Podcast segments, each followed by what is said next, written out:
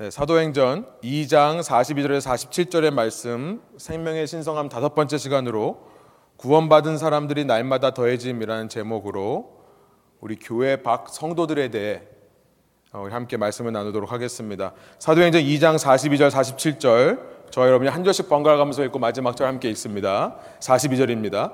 그들이 사도의 가르침을 받아 서로 교제하고 떡을 떼며 오로지 기도하기를 힘쓰니라. 사도들로 말미암아 기사와 표적이 많이 나타나니 믿는 사람이 다 함께 있어 물건을 서로 통용하고 또 재산과 소유를 팔아 각 사람의 필요를 따라 나누어 주며 날마다 마음을 같이하여 성전에 모이기를 힘쓰고 집에서 떡을 떼며 기쁨과 순전한 마음으로 음식을 먹고 함께 있겠습니다. 하나님을 찬미하며 또온 백성에게 칭송을 받으니 주께서 구원받는 사람을 날마다 더하게 하시니라. 아멘. 함께 앉으셔서 말씀 나누겠습니다. 1950년 노벨 문학상을 받은 영국의 버틀랜드 러셀이라고 하는 분이 있습니다. 사상가, 철학가로서 굉장히 유명하신 분이고요. 1950년대라고 하면 2차 대전이 끝난 직후죠. 20세기 영국의 철학가자 사상가로서 아주 유명하신 분입니다. 아시는 분들은 아실 거예요. 1차, 2차 세계대전이 끝나고 나서 유럽에서 특별히 전쟁 이후 세대에 막대한 영향력을 준 사상가인데요. 포스트 모더니즘이라고 하는 postmodernity라고 하는 이 포스트 모더니즘 운동가의 대표적인 사람이라고 할 수 있습니다. 버틀랜드 러셀이라는 분이에요. 우리 18세기 1700년대부터 유럽에는 산업 혁명이 일어나서 이제 급속도로 과학과 경제가 발전하기 시작합니다. 그러면서 인간에게 힘이 있고 인간에게 가지고 있는 능력으로 아주 멋진 사회를 만들 수 있다라고 하는 기대감이 사람들 가운데 있었습니다. 그러나 그런 기대감은 1차, 2차 세계대전을 통해서 완전히 사라졌습니다. 이런 시대의 흐름 속에서 이 러셀이라고 하는 분은요, 이런 얘기를 했습니다. 과연 한 국가가 한 개인을 보호할 수 있는가? 아니다. 오히려 국가가 개인을 보호한다는 명목으로 이전보다 더 나쁜 일들을 행하고 있고 세계대전을 말하는 거죠. 국가가 개인을 보호해 준다는 차원으로 사실은 개인들을 얽어매고 개인들을 조종하고 있다. 이런 얘기를 했습니다. 어떤 경우에도 한 개인의 자유와 권리는 침해돼서는 안 된다라고 하는 것이 그의 주장이었고요. 이런 글을 많이 써내서 1950년대 그 글로 말미암아 노벨 문학상을 받은 사람입니다. 이 사람은요. 특별히 종교에 대해서, 특별히 기독교에 대해서 굉장히 부정적인 입장을 취했는데요. 한 종교란 개인의 능력과 개인의 선한 의지를 제한하는 것이기 때문에 해악이다. 필요 없는 악이다라고 말을 했고요. 그의 기독교에 대한 이런 강한 적대감을 표현한 글들을 모아서 후에 이런 책으로 출간이 되었습니다. Why I am not a Christian. 나는 왜 크리스천이 아닌가라는 책으로 모아져서 나왔습니다. 한국말로도 번역이 되어 나왔습니다. 그 책에 보면요. 기독교의 가장 큰 문제는 무엇이냐? 믿음을 강요하는 데 문제가 있다. 보이지 않는 하나님, 믿어지지 않는 하나님을 자꾸만 강요해서 믿게끔 하는 것이 가장 큰 악이다. 또 하나의 악은 뭐냐면 그 하나님을 믿기 위해 많은 교리들을 만들어내서 그 교리도 강제적으로 따르게 하는 것이 악이다. 이렇게 한 개인을 자꾸만 얽어매고 강압하는 것이 종교의 문제고 이 책 후반부를 읽어보니까 후반부에서는 어떤 논리를 펴냐면요. 이제 자라나는 한 어린 아이가 이런 종교의 영향력을 받아서 자라게 되면 결국은 그 종교의 노예로 자랄 뿐이다. 한 시스템 안에 있는 노예로 자랄 뿐이라서 그 아이가 가지고 있는 potential, 그 아이가 가지고 있는 온전한 능력을 다 발휘하지 못하는 그런 존재가 되어버린다. 이런 논리로 이제 그 책을 써내어 갑니다. 이 러셀과 같은 사상가들은요, 그 당시 1900년대에 시대의 흐름을 대변하는 것이라고 할 수 있습니다. 이런 시대의 분위기 속에서요, 2차 세계대전이 끝나고 나서 이제 서구 문명의 중심으로 미국이 떠오릅니다. 이제 유럽에서 벌어진 전쟁 덕분에 2차 대전 이후에는 미국이 강대국이 됩니다. 그러면서 미국을 중심으로 해서 온 유럽과 서구 문명의 소위 베이비 부머라고 하는 세대들이 생겨나기 시작합니다. 전쟁으로 인해 수많은 생명이 잃었기 때문에 이제 아이를 많이 낳아서 국가를 다시 한번 세워보고 이 망해버린 경제력을 되찾아보자 라고 하는 의미로요. 1950년대와 60년대 출산율이 급증하게 되는데요. 이들을 가리켜서 베이비 부머라고 합니다. 그런데 너무 신기하게도 이 러셀의 말과 이 러셀의 사상에 교육을 받아서 그런지 몰라도요. 상당히 영향력을 받은 것 같습니다. 이 베이비 부머들의 특징 중에 하나는 뭐냐면 권위에 대해서 부정한다는 것입니다. 우리 1950년대, 60년대 태어나신 분들 농담이고요. 권위에 대해서 부정하는 마음. 국가의 질서와 권위보다는 자신의 유익을 먼저 챙기기 시작한 세대가 베이비 부머 세대입니다. 그러면서 그들은요, 희한하게도 이중적인 모습을 보이는데 그렇게 권위에는 순종하지 못하지만 부모님들, 오랜 신앙의 전통을 가지고 계시던 부모님들의 영향을 받아서 종교성은 있어요. 그러니까 기존 질서에는 반항을 하면서도 종교성은 있어가지고 어떤 어려움과 고난을 만나면 신을 찾는 경향이 있습니다. 그러면서 이들이 성장하면서 1970년대부터 90년대 이르기까지 서구 사회에 있는 기독교에는요, 뚜렷한 신앙의 흐름이 하나 생겨나는데요. 저는 개인적으로 그렇게 생각합니다. 이 베이비 부모들의 특징을 맞춰주기 위해 이들을 만족시켜주기 위해 기독교 내에서 이런 신앙의 형태가 급증하고 발전한다고 저는 생각합니다. 그것은 뭐냐면 번영 신학이라고 하는 겁니다. prosperity gospel이라고 하는 거예요. 베이비 부머의 마음을 사로잡기 위해 기독교가요 이런 언어를 사용하는 겁니다. 신앙을 통해 너 자신을 발견해라. 신앙을 통해 너의 잠재되어 있는 potential을 최대치로 끌어올려라. 하나님이 함께 하시면 누구도 너희를 대적할 수 없다. 너희는 성공할 수 있다. 라고 하는 메시지를 교회에서 외치기 시작하고요. 놀랍게도 이 베이비 부모 세대들이 이걸 너무 좋아합니다. 그래서 요즘처럼 건조한 때에 산불이 나면 그 건조한 것 때문에 산불이 온 산으로 확 번지듯이요. 1970년대 이후의 기독교를 보면요. 이 번영신학이라고 하는 이것이 몇몇 교회에서 대성공을 거두자 전국적으로, 미국 전국적뿐만 아니라 유럽 전 세계적으로 이것이 번지기 시작하는데요. 이것이 1900년대 후반에 서구 문명 아래에 있는 기독교의 한 특징이라고 할 수 있습니다. 그 결과는 아주 성공적이었습니다. 그로 인해서 수많은 대형 교회들이 탄생하게 됩니다. 교회가 몸집이 점점 더 커지고 조직이 커지는 일들이 있었던 것입니다. 그러나 이 베이비 부머 시대에 이렇게 양적으로 성장하는 교회의 모습, 또 교회가 어떻게 보면 기업처럼 세속화되는 secularization, 세속화되는 이 뒤에는요. 이렇게 몸집이 커져 버린 교회 조직의 여러 가지 문제점들이 드러나기 시작합니다. 번영 신학을 외치는 교회 역시도 자신들을 번영하기를 원하는 거예요. 그래서 헌금에 대한 중요성, 헌금에 대한 강요가 굉장히 커집니다. 교회 전반에 재정 운영에 대한 관심들이 높아지고요.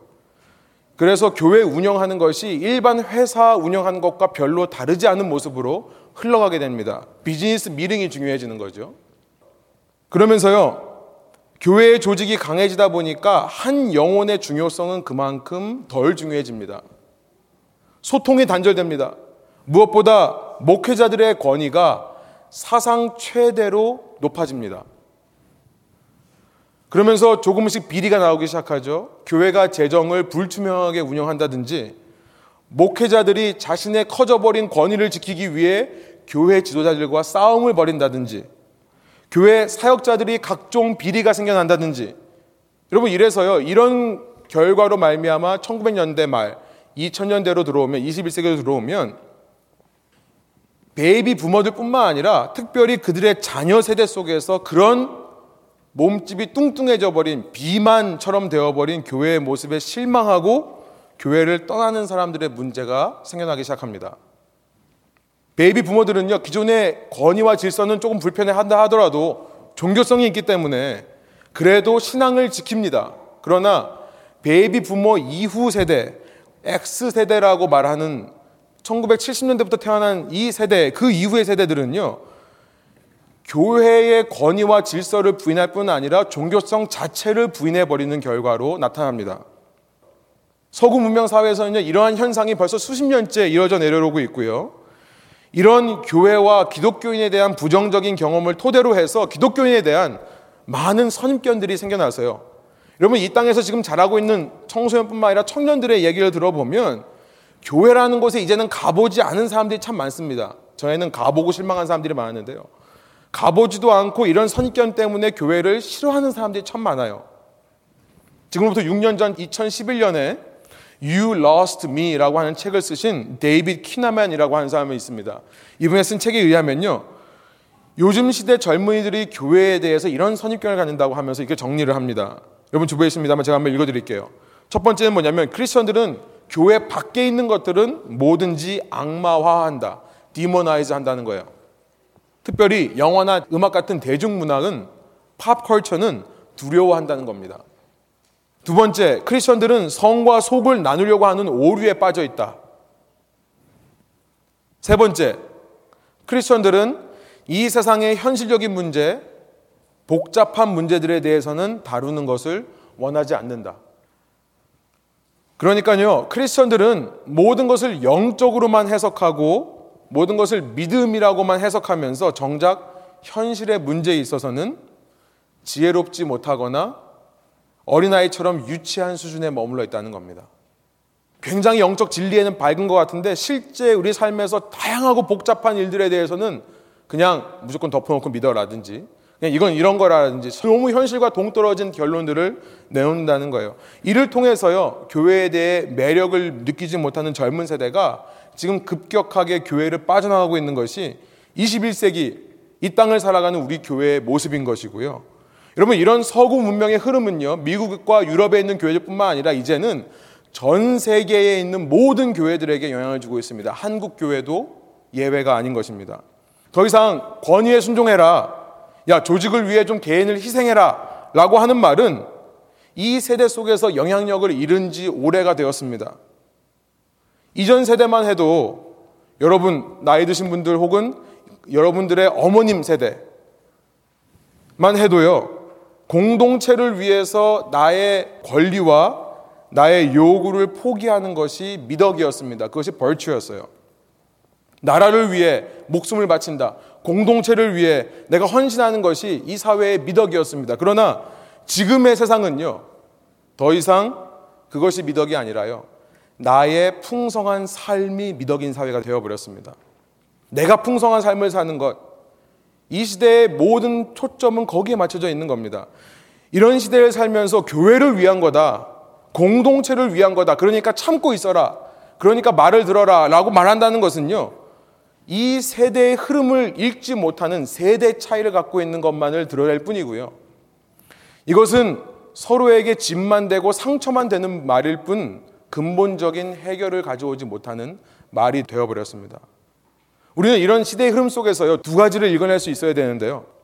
이런 시대의 흐름과 개인 사고방식의 흐름 속에서 첫 번째 우리가 읽어내야 되는 것은 뭐냐면 내 본성의 요구에 대해서 우리가 읽을 줄 알아야 됩니다.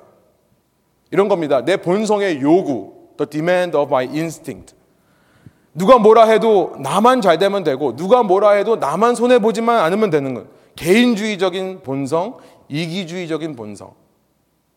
우리가 이런 흐름들을 읽어내야 되는 것이 맞습니다. 그러나 동시에 우리가 읽어내야 되는 것은 뭐냐면 시대의 요구라는 겁니다.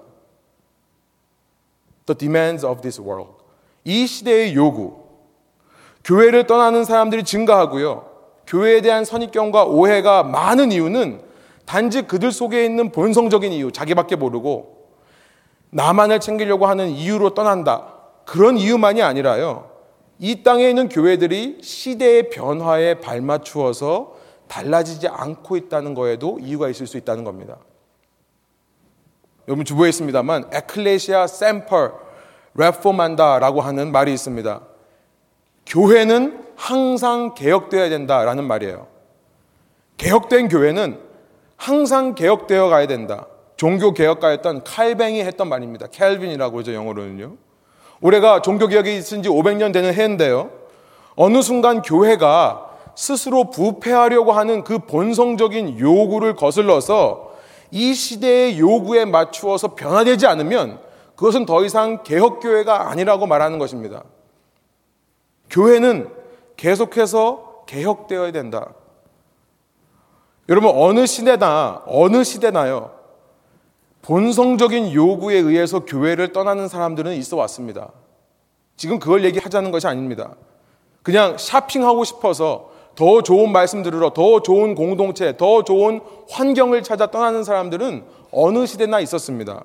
그러나 현대에 들어서 특별히 서구 문명을 중심으로 해서 급격하게 교회를 빠져나가는 사람들이 생기는 거는요.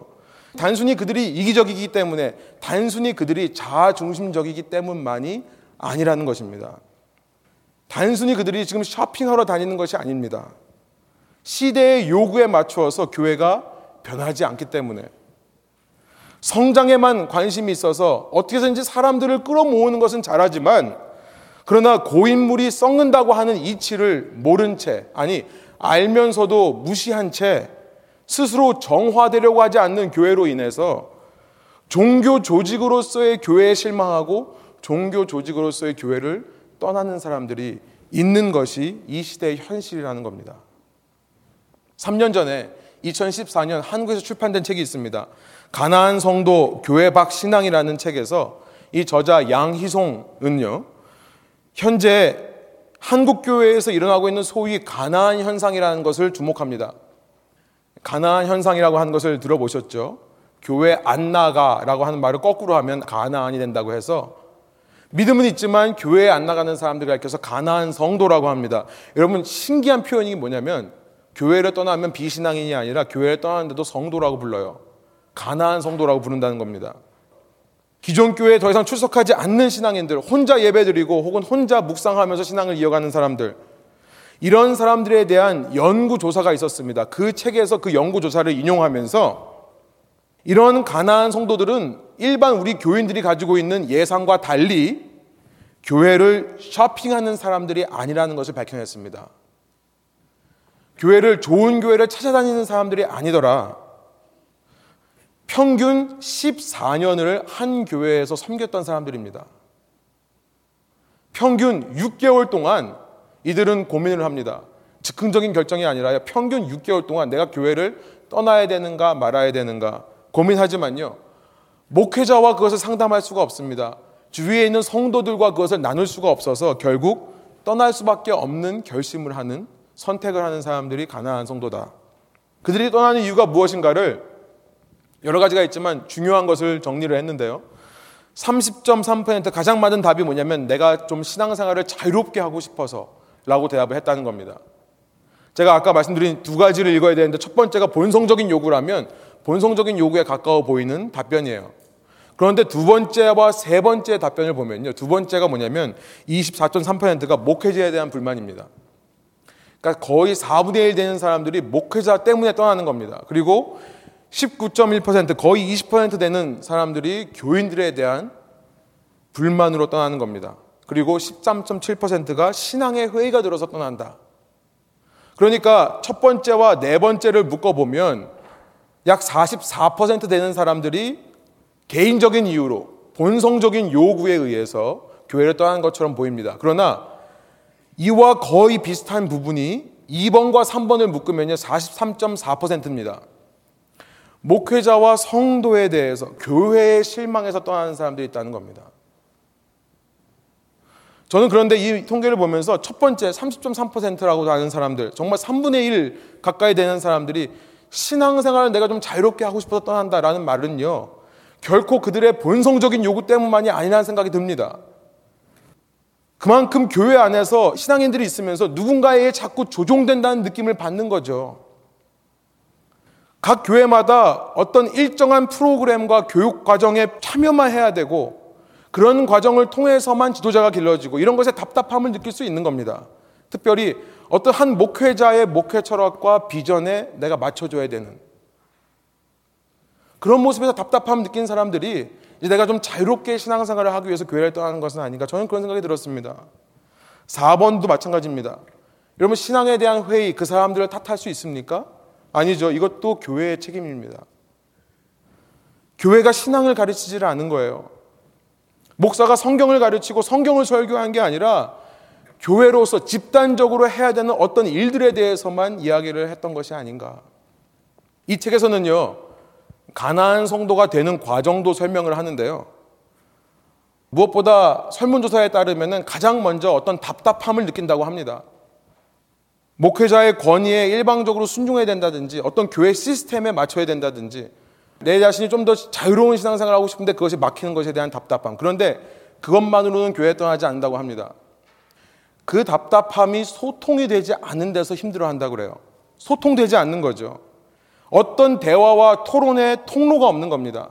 목회자한테 이 말을 했다가는 찍혀서 앞으로 내가 무슨 일을 하려고 해도 배척당할 것 같고 교회 안에서 이런 얘기를 해도 공감하는 사람들이 없고 그런데 무엇보다 답답함과 소통이 없는 것도 문제지만 결정적으로 교회를 떠나는 이유는 그들이 목회자와 교인들의 이중성을 봤을 때 떠난다고 하는 그런 설문조사가 있습니다. 낙태는 굉장하게 반대하면서도요, 미혼모에 대해서는 관심이 없는 교회의 모습.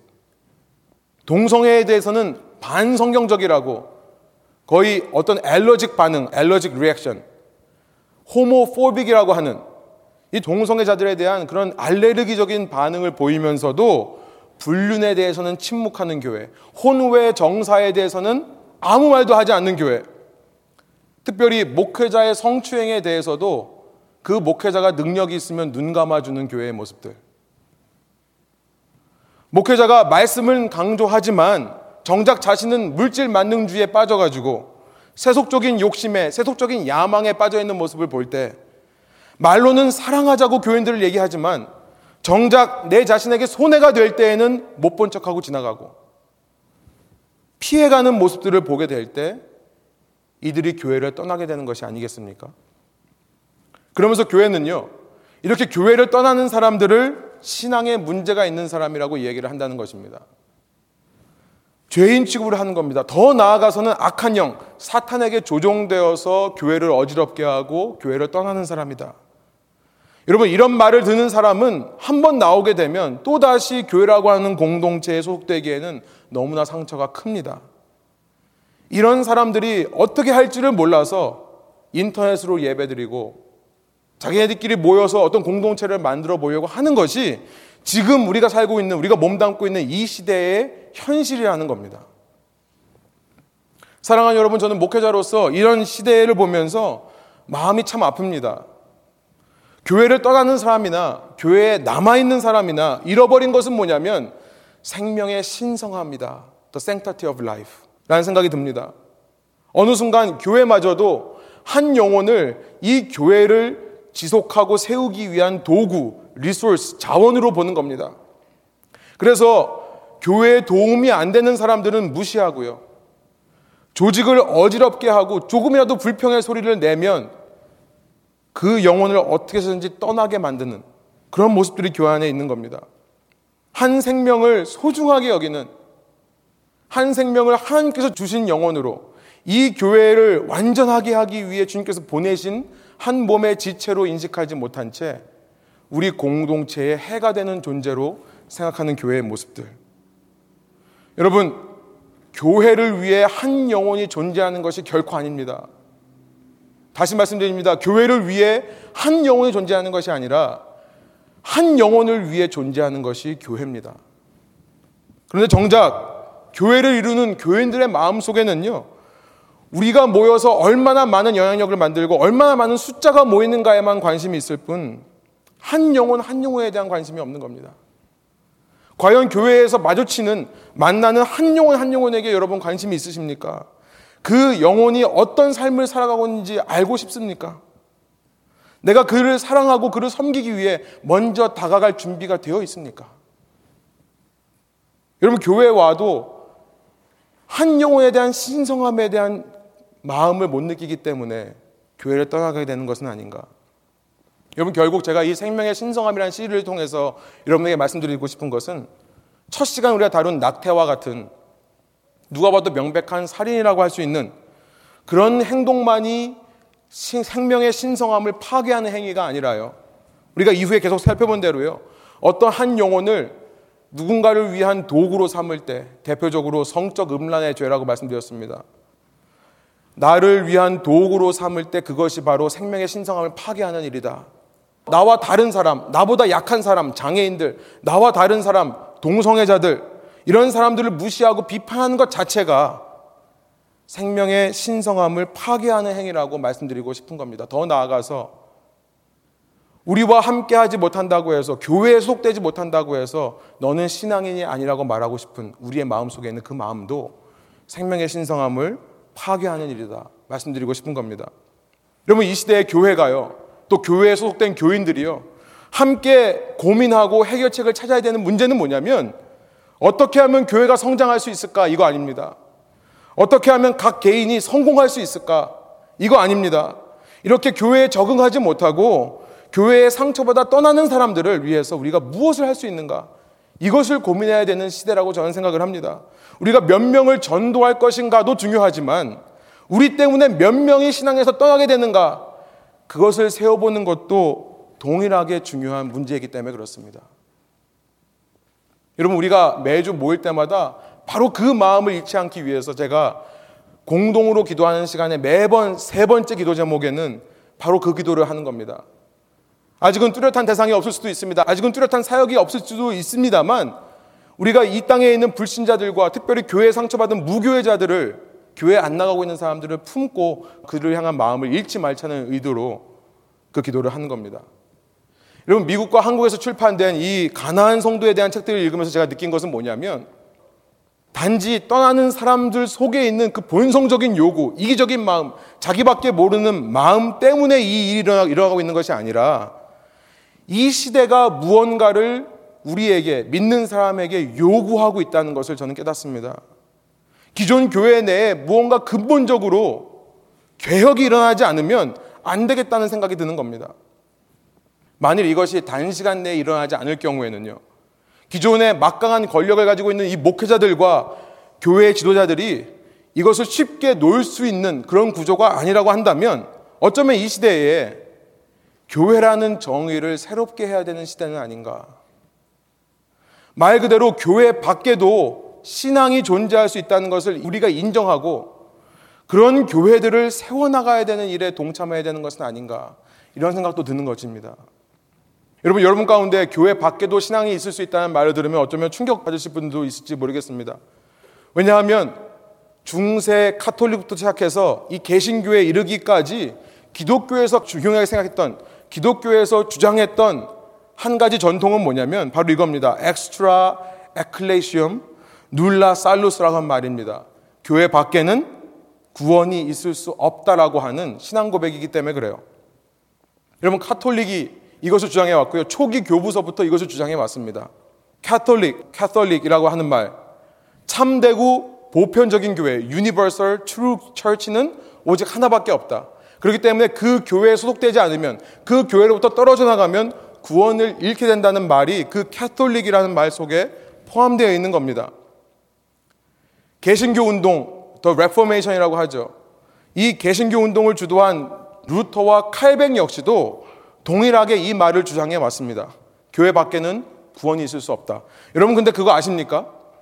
만일 지금으로부터 500년 전 1517년 마틴 루터가 교회 밖에는 구원이 없다는 신앙 고백을 자신의 목숨처럼 지켰다면 오늘날의 개신교 운동은 시작될 수 없었다는 사실을 아십니까? 루터가 아무리 불만이 있어도 당시 교회, 그 캐톨릭이라고 하는 교회, 교황을 중심해서 이루어진 그 종교 권력에 순종하고 그 교황의 말을 들어야만 했다면 아무리 불만이 있어도 그 불평의 목소리를 95개의 반박문, 95 thesis,로 못을 박아서 알려주지 않았다고 한다면 오늘날 우리가 이 개혁신앙을 가질 수 없는 것이고요. 오늘날 우리의 손에 이 성경책이 들려줄 수 없었을지도 모릅니다. 루터는요, 시대의 요구에 민감하게 반응했던 것입니다. 14세기 1300년대부터 유럽에서 시작된 르네상스라고 하는 운동. 기존의 중세 시대라고 하는 암흑기, 교황이 모든 사람을 지배하고 있던 그 제도 아래에서 우리가 교황의 지배를 받는 것이 자가 아니라 우리 인간이 고유하게 가지고 있는 그런 능력과 그런 재능들을 한번 키워보자라고 하는 인간 회복 운동, 르네상스. 물론 이것은 교회 안에서 시작된 운동이 아닙니다. 세상에서 시작된 운동이에요. 그런 르네상스라고 하는 그런 철학과 사상이 1400년대, 1500년대 유럽 가운데 가득 차 있었습니다. 그런 세상의 흐름 속에서 루터는 고민하는 것입니다. 왜 교황만이 성경을 읽을 수 있고 왜 일반 평민들은 성경을 읽을 수 없는가? 루터는 그러한 시대의 요구를 알고요. 그 시대의 요구를 위해 개혁이라고 하는 답을 추구했던 것입니다. 여러분 그런데요. 이런 세상적인 시대의 흐름 속에서 루터는요. 세상적인 개혁을 추구한 게 아니었죠. 시대의 요구 속에서 성경적인 해답을 찾았던 것입니다. 여러분 이것이 중요합니다. 시대의 요구 속에 하나님의 음성이 하나님의 이 땅을 이끌어 가시는 역사가 담겨 있을 수 있습니다. 근데 그것은 언제만 가능한 거냐면 세상적인 해답을 낼 때가 아니라 성경적인 해답을 낼 수 있을 때. 루터는 믿었습니다. 참 성경적인 것은 성경을 평민의 손에 돌려주는 것이 참 성경적이다. 그래서 교황을 통해 믿음이 전달되는 것이 아니라 각 사람이 성경을 읽음으로 직접 예수님을 만나고 그 성경을 통해 예수님을 만나는 걸 통해 각자 개인적인 믿음을 갖게 되는 것. 이것이 성경적인 해답이라고 루터는 믿었습니다. 그래서 그가 했던 말이 솔라 스크립처라 솔라 피데라고 하는 말입니다. 오직 성경이고 오직 믿음이라고 하는 말이죠. 여러분 이렇게 루터와 다른 종교 개혁자들이요 성경으로 돌아가서 성경 중심의 반교회 운동을 일으키는 것이 오늘날의 개혁 신앙입니다. 반교회 운동, 엔타이 철치 무브먼트였습니다. 교회 저항 운동이라고 해서 우리가 영어로 다른 말로 더 프로테스턴티즘이라고 합니다. 저항했던 사람들. 여러분 그들이 이 저항 운동을 시작하면서 그들은 너무나 놀랍게도 자신 있게 이런 말을 합니다. 엑스트라 에클레시엄 눌라 살로스. 교회 밖에는 구원이 있을 수 없다라는 말을 너무나 자신 있게 합니다. 왜 그렇게 말할 수 있습니까? 그들은 성경적인 답을 찾았기 때문에 그런 거예요.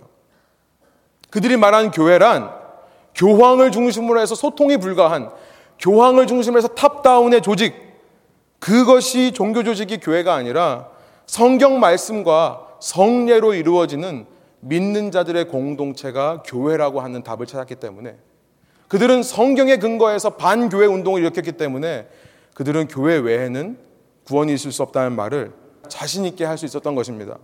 사랑하는 여러분, 저는요, 우리가 살고 있는 이 시대에도 동일한 방법의 개혁이 필요하지 않는가 생각을 합니다. 제가 이 한편의 설교로 가나안 성도에 대해서 답을 내릴 수 없고요. 제가 이 한 편의 설교로 이에 대한 해결책으로 새로운 교회론을 제시할 수도 없습니다. 그러나 답은 여기 있다는 것을 여러분에게 말씀드리고 싶습니다. 답은 이 시대에 교회 안에 있거나 혹은 교회 밖으로 나가는 자나 모두 성경에서 참된 교회의 모델을 찾는 노력을 해야 된다. 거기에 답이 있다는 것을 말씀드리고 싶습니다. 서로가 서로를 바라볼 때 단지 나와 맞지 않는다는 이유로 비판하고 정죄하는 것이 아니라 너 어떻게 그럴 수 있냐고, 어떻게 교회를 떠나고, 너 어떻게 남아있을 수 있냐고, 이렇게 싸우는 것이 아니라요. 서로가 서로를 볼 때, 교회에 남아있는 사람들은 성경적인 교회의 답을 찾기 위해 남아있는 사람으로, 교회를 나가는 사람들은 성경적인 교회의 모델을 찾기 위해 나가는 사람들로 서로 존중해주고 인식해주는, 서로 그렇게 생명의 신성함을 인정해줄 수 있는 그런 신뢰관계가 답이라고 생각을 하는 겁니다. 그들이 왜 여러분 여러분 교회 안에 계신 분들이니까 말씀드릴게요. 그들이 왜 어떤 성경의 기준 때문에 기존 교회를 교회로 인정하지 못하는지에 대해 관심을 갖는 저희들이 되기를 원하는 겁니다. 그들이 밖으로 나아가서 어떤 성경적인 대한 공동체를 세우려 하는지를 존중해주고 더 나아가서 응원해줄 수 있는 그런 교회의 모습이 이 시대 기독교 가운데 이 땅에 있는 교회들의 필요한 자세가 아닌가 생각을 하는 겁니다. 여러분 그래서요 이 시간에 우리는 다시 말씀으로 돌아가서요 성경적인 교회는 어떤 모습을 가지고 있는가를 말씀을 통해 살펴보고요 제가 말씀을 마치려고 합니다. 우리가 읽은 사도행전 2장은요 예수님께서 우리 죄를 용서해 주시기 위해 십자가에 죽으시고 부활하시고 하늘로 올라가신 이후에 제자들에게 성령을 보내서 이 땅에 처음 교회를 우리가 말하는 교회 처음 제자들의 공동체를 세우시는 모습을 사도행전 2장이 담고 있는데요. 그때 교회를 교회되게 하는 모습 네 가지가 우리가 읽은 사도행전 2장 42절에 이렇게 표현되어 있습니다. 우리 다시 한번 한 목소리로 42절을 한번 읽어봅니다. 그들이 사도의 가르침을 받아 서로 교제하고 떡을 떼며 오로지 기도하기를 힘쓰니라. 사도의 가르침을 받은 것이 첫 번째고요.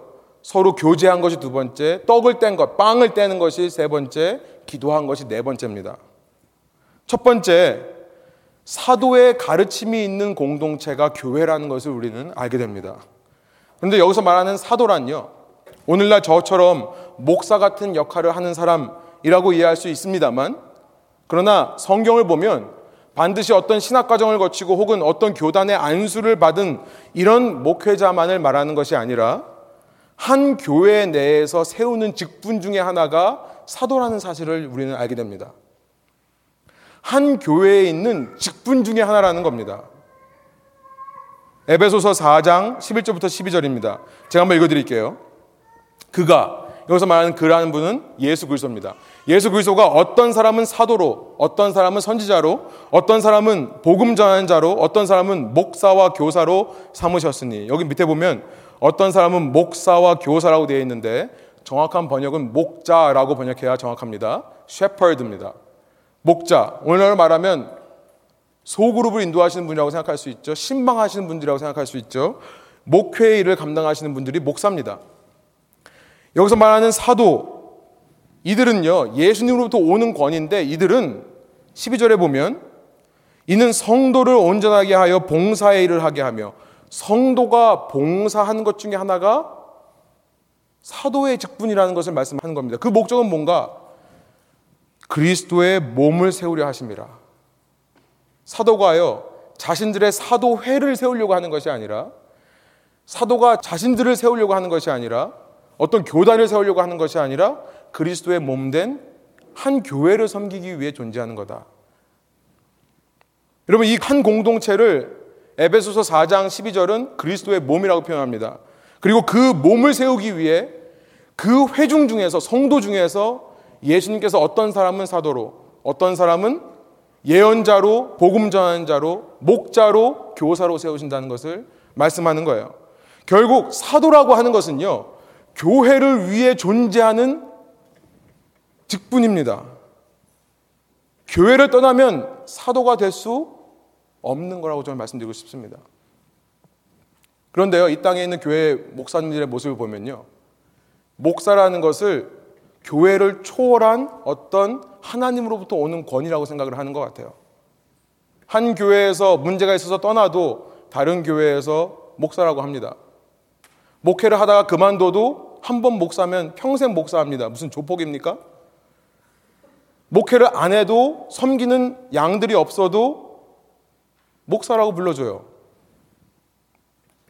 제가 남친내교, 남친내교라는 교단에 참 매력을 느낀 것 중에 하나가 바로 이것 때문입니다.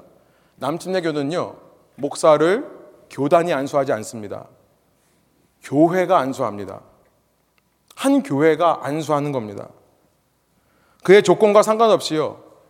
이 회중이 그를 목사로 인정하고 이 사람을 사도로 인정하는 거죠. 사도로 인정하고 그를 통해 가르침을 받기 원하면 이 교회가 안수해서 세우는 겁니다. 교단이 하는 일은 그런 요청이 있을 때 그 사도 될 사람을 검증하는 역할입니다. 그 사람에게 어떤 흠이 있는지 없는지 그를 시험합니다. 인터뷰를 하는 역할일 뿐 교단 아래에다가 목사들을 두는 게 아니라요. 한 교회 아래 목사의 권위를 두는 것이 남친네 교회 정관입니다. 너무나 성경적인 모습이고요. 저는 목회자의 권위를 축소할 수 있는 쓸데없는 권위를 축소할 수 있는 좋은 방법 중에 하나라고 생각을 합니다. 여러분 아까 말씀 나눈 대로 이 시대의 교회를 떠나는 사람들이 거의 4분의 1 가까이 되는 사람들이요. 목회자의 실망에서 떠난다고 한다면 어쩌면 목회라는 한 교회의 기능에 대해 성경적인 개혁이 필요한 시대가 바로 이 시대가 아닌가 말씀드리고 싶은 겁니다. 우리가 해왔던 대로 아 그냥 목사님이니까 목사니까 라고 하고 넘어가는 게 아니라 이런 문제가 있을 때 우리가 목사하는 것에 대해서 다시 한번 생각해 보자. 무엇이 성경적인 목사관인가 이야기해 볼 수 있는 그런 장이 되는 것, 그런 필드가 되는 것이 교회가 된다면 이 시대를 통해 이 시대의 요구를 통해 성령님께서 당신의 뜻을 이루는데 사용될 수 있지 않겠습니까? 목사는 신령직이 아니라고 생각합니다. 특별한 하나님의 종이 아니라고 생각을 합니다. 예수 그리스도라고 하는 선한 목자 아래에 있는 한 마리의 양일 뿐이라고 저는 믿습니다. 그런데 다른 양들이 그를 목자 삼고 진짜 참된 목자보다 그 목자의 음성을 들으려고 노력할 때 다른 양들이 진짜 목자보다 그 양에게 더 잘 보이려고 할 때 여러분 그 양은요 스스로 목자인 줄 착각하는 거예요. 여러분 스스로 목자가 아닌데 목자라고 착각하는 사람들을 가리켜 성경이 뭐라고 말하는지 아십니까? 적그리스도라고 합니다. 교회 안에 있는 적그리스도는요 어쩌면 스스로 자기가 vicar of Christ 그리스도의 대리인하고 외치는 목사들일 수 있다는 생각이 듭니다. 그러므로 사랑하는 여러분, 이 시대 교회를 바르게 개혁하기 위해서요. 또 교회 밖에 나간 사람들을 우리가 한 명이라도 얻기 위해 여러분 목사에게 필요 이상의 권위를 주지 마시기 바랍니다. 많은 경우 목사의 욕심도 있습니다. 개인적인 야망도 있습니다만 제가 목회를 하면서 느끼는 것은 뭐냐면 어쩌면 목사에 대한 너무나 과도한 기대. 그가 슈퍼 히어로로서 모든 방면에서 다 잘하고 모든 방면에 다 몸을 보일 수 있다라고 생각하고 기대하는 성도님들의 그런 모습들. 물론 저는 그 기대에서 좋은 것을 취하려 노력합니다. 목회자로서 성도들을 대할 때 그런 부담이 없으면 저는 참 목회자가 아니라고 생각을 합니다. 그러나 과도한 기대가 문제를 일으키는 겁니다. 그런 과도한 기대와 과도한 존경을 받는 목회자들이요 스스로 착각을 하는 거예요. 그의 말은 예수님의 말씀이기 때문에 토를 달수 없다. 그가 원하는 것들은 하나님께서 원하시는 거기 때문에 반대할 수 없다. 여러분 이런 생각을 버려주시기 바랍니다. 원하시면요 여러분 행정팀에게 요청하셔서요 요만한 박스 하나 만들어 주세요 뒤에다가 목회자한테 건의하고 싶고 말하고 싶을 때마다 혹은 여러분 주보 뒤에 있는 제 개인 이메일이 있습니다. 저 상처받지 않습니다. 편하게 여러분들의 의견들을 말씀해 주세요. 물론 제가 먼저 지혜로워서 여러분의 뭘 원하는지 제가 다 알고 여러분 각 개인의 요구를 제가 다 수용해 드리고 가서 찾아가서 들어드리고 해야 되지만 한계가 있습니다. 제가 못하고 놓치는 경우도 있어요. 그럴 때 여러분께서 먼저 다가와 주셔도 됩니다. 여러분께서 먼저 기도하시면서 여러분이 받으신 은사와 열정을 가지고 아 우리 교회에 이런 사역은 꼭 있었으면 좋겠다. 이런 거에 목사님이 좀 더 신경을 써였으면 좋겠다는 부분이 있다 그런다면 여러분이 먼저 저에게 오셔서 상의하셔도 되는 겁니다. 여러분 동시에 교회를 이루면서 중요한 것은 뭐냐면 목회자가 사도로서 교회의 권위 아래에 있으려고 하는 겸손함도 중요하지만요. 저는 동시에 교인들이요. 사도로 세운 사람들에 대해서는 그의 권위도 인정해 주는 것도 필요하다고 생각을 합니다. 그런데 그것은 그 개인의 권위가 아닙니다. 조직으로부터 나오는 권위가 아닙니다. 그의 말과 생각을 존중해 주는 것이 아닙니다. 그가 가르치는 말씀의 권위를 인정해 주는 겁니다. 여러분, 사도의 정말 권위는 내 권위가 아니라 예수님의 말씀을 잘 가르치는 데서 나오는 거라고 저는 믿습니다. 이것만큼은 여러분이 세워주시고 점검해 주시고 인정해 주셔야 되는 부분 중에 하나라고 생각합니다. 그래서요, 사도행전 6장에 가보면 2장에서 이런 초대교회의 모습이 있고 6장에 가보면 사도들이요, 말씀과 기도를 제외한 모든 다른 사역은 집사님들한테 넘기고 본인들은 말씀과 기도에만 집중하는 모습을 보여주고 있습니다.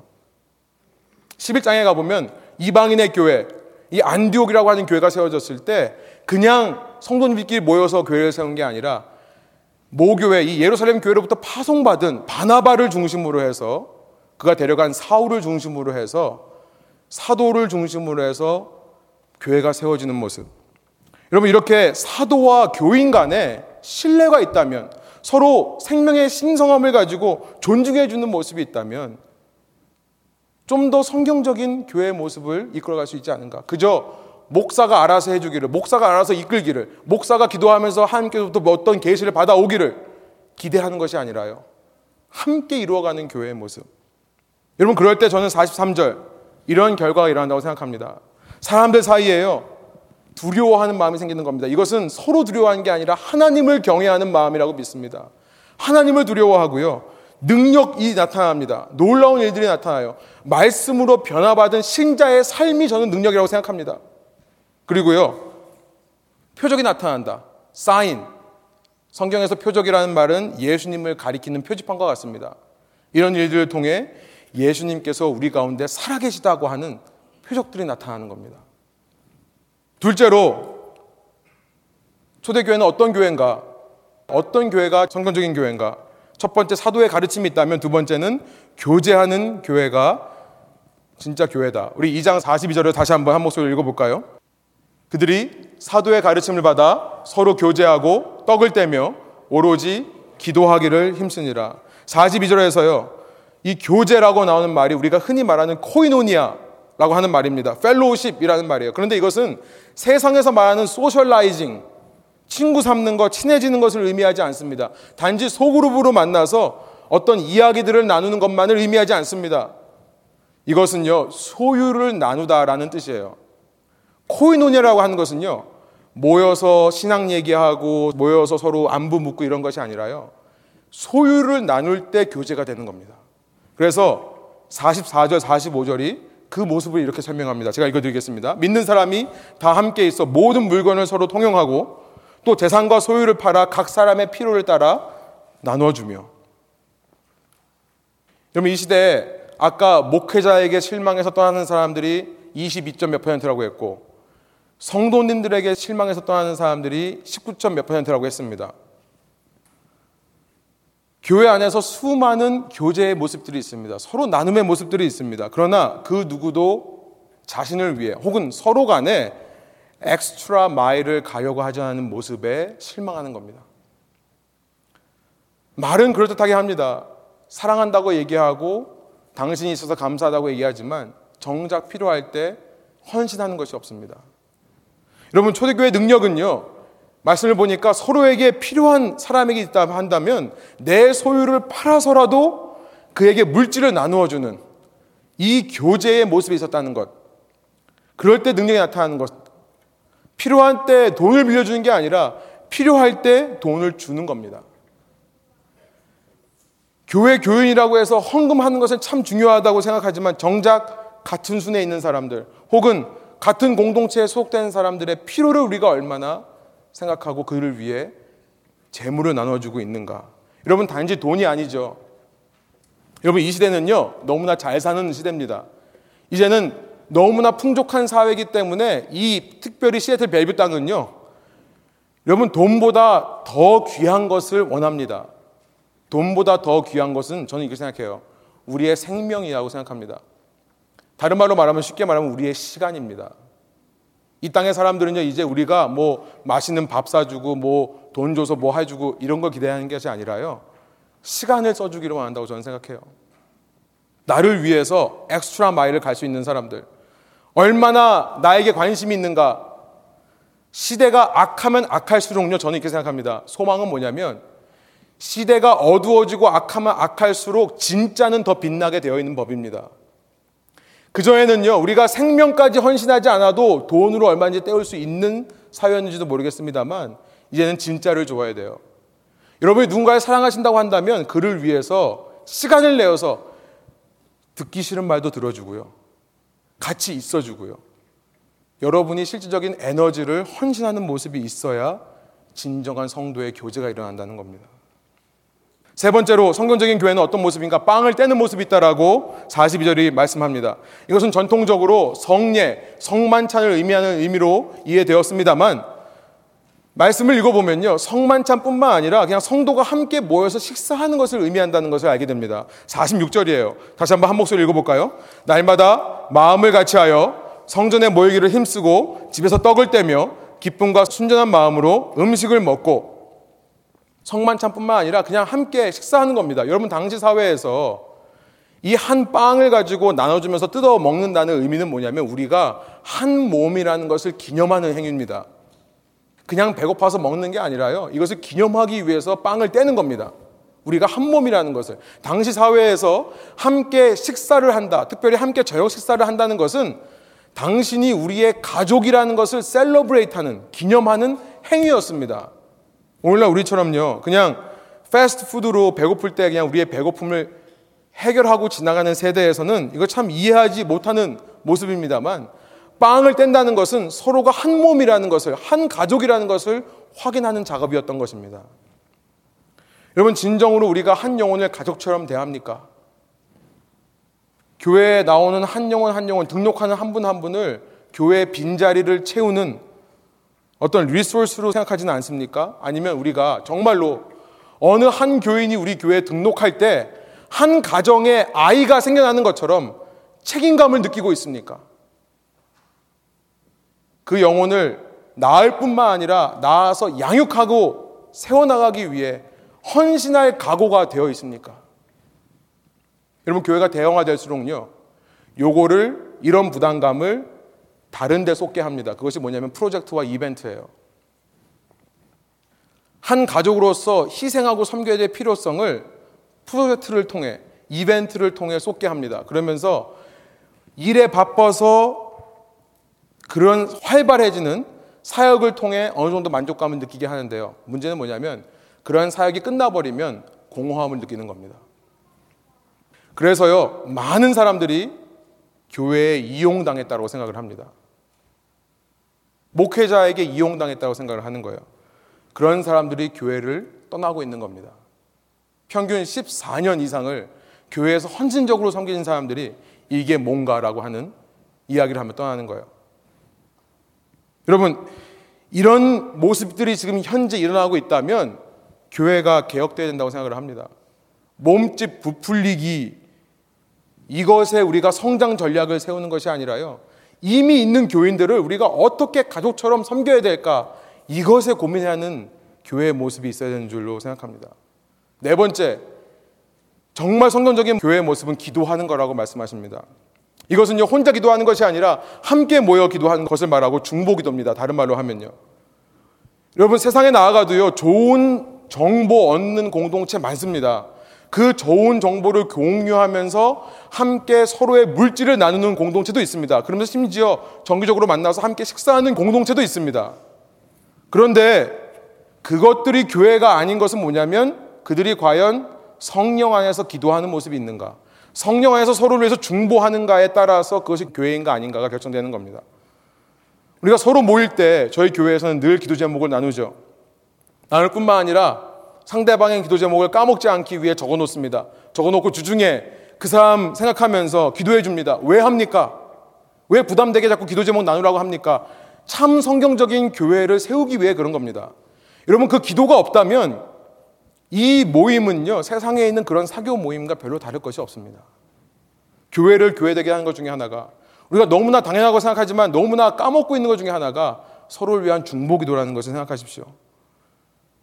여러분 교회를 떠나는 사람들 이유를 물어보니까 기도 받지 못해서라고 하는 사람은 전혀 없습니다. 그렇기 때문에 이 기도가 그게 뭐 중요한가? 이 가난한 성도를 대하면서 이것이 뭐 중요한가 할 수도 있지만요.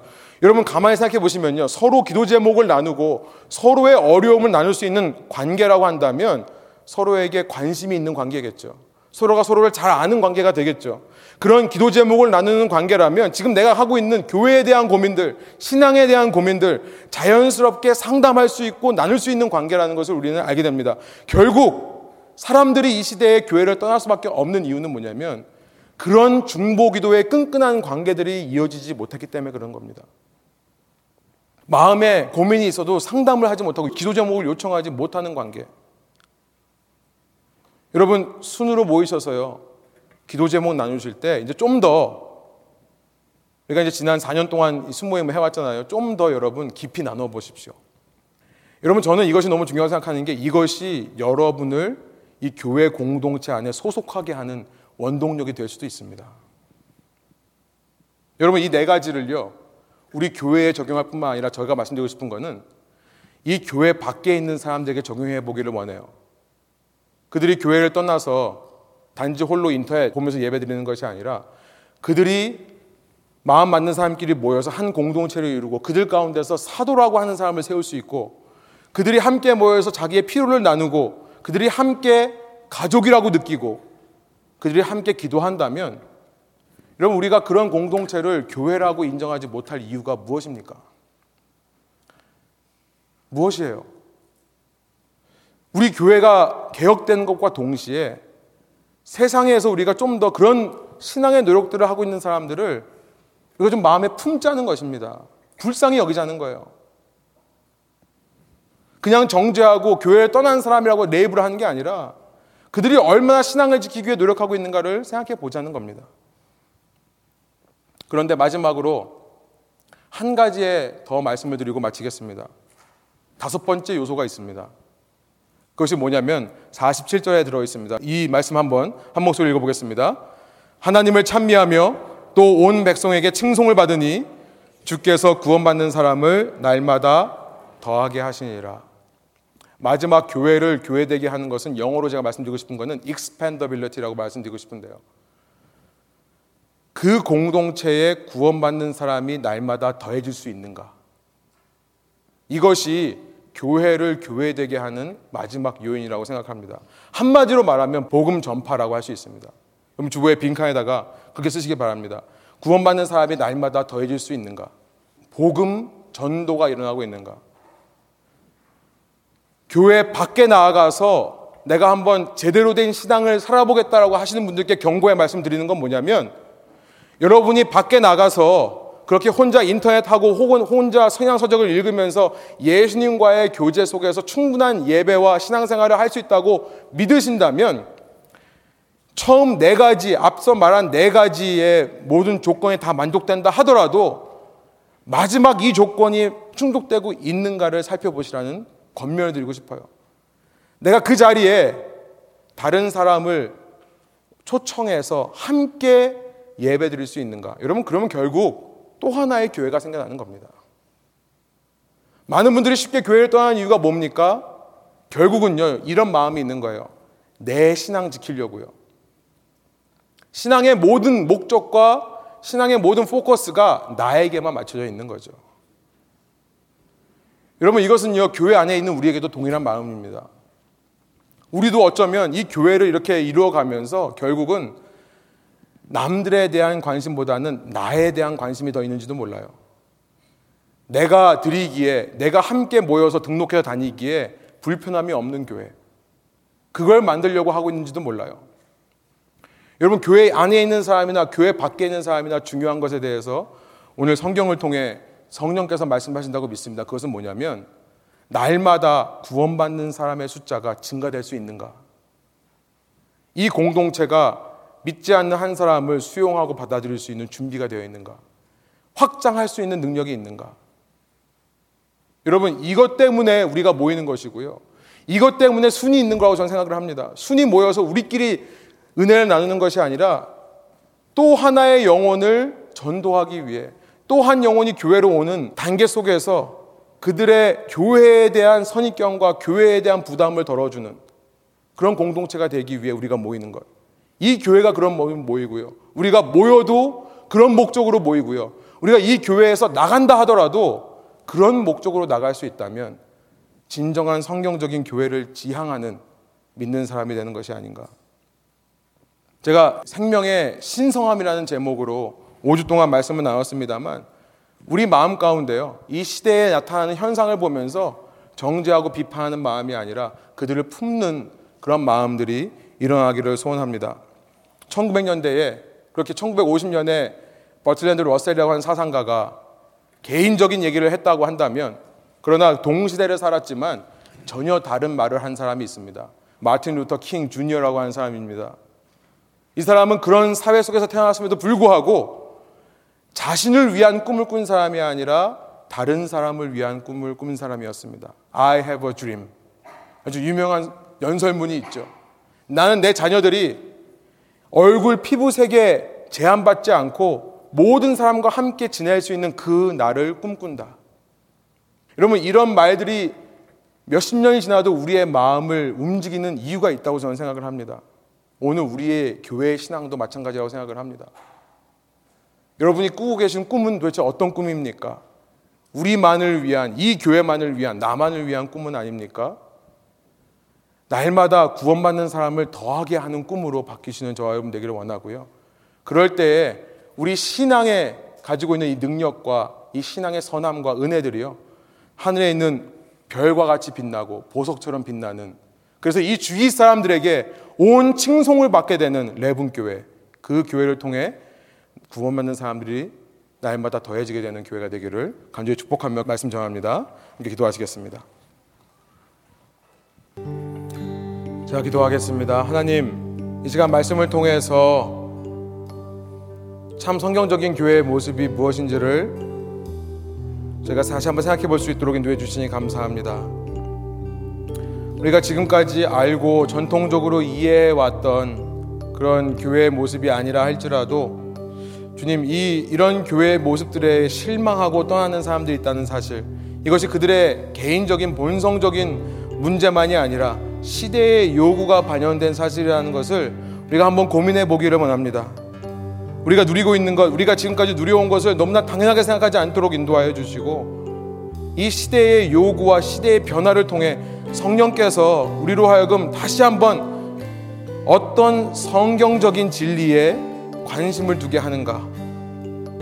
모든 제도와 모든 전통이 그 하나님의 말씀으로부터 출발을 했지만 시간이 지나면서 인간의 것으로 바뀐 부분들이 있다고 하는 것을 우리가 이 시간 생각해 볼 수 있도록 인도해 주시니 감사하고 다시 한번 우리가 성경적인 교회관에 대해서 성경적인 교인에 대해서 생각해 볼 때에 무엇보다 저희 마음 가운데 나와 다르고 내가 원하는 내가 주장하는 모습으로 신앙생활하지 않는다고 해서 비판하고 정죄하는 모습들을 주님께서 용서해 주시고 제하여 주시기를 소원합니다.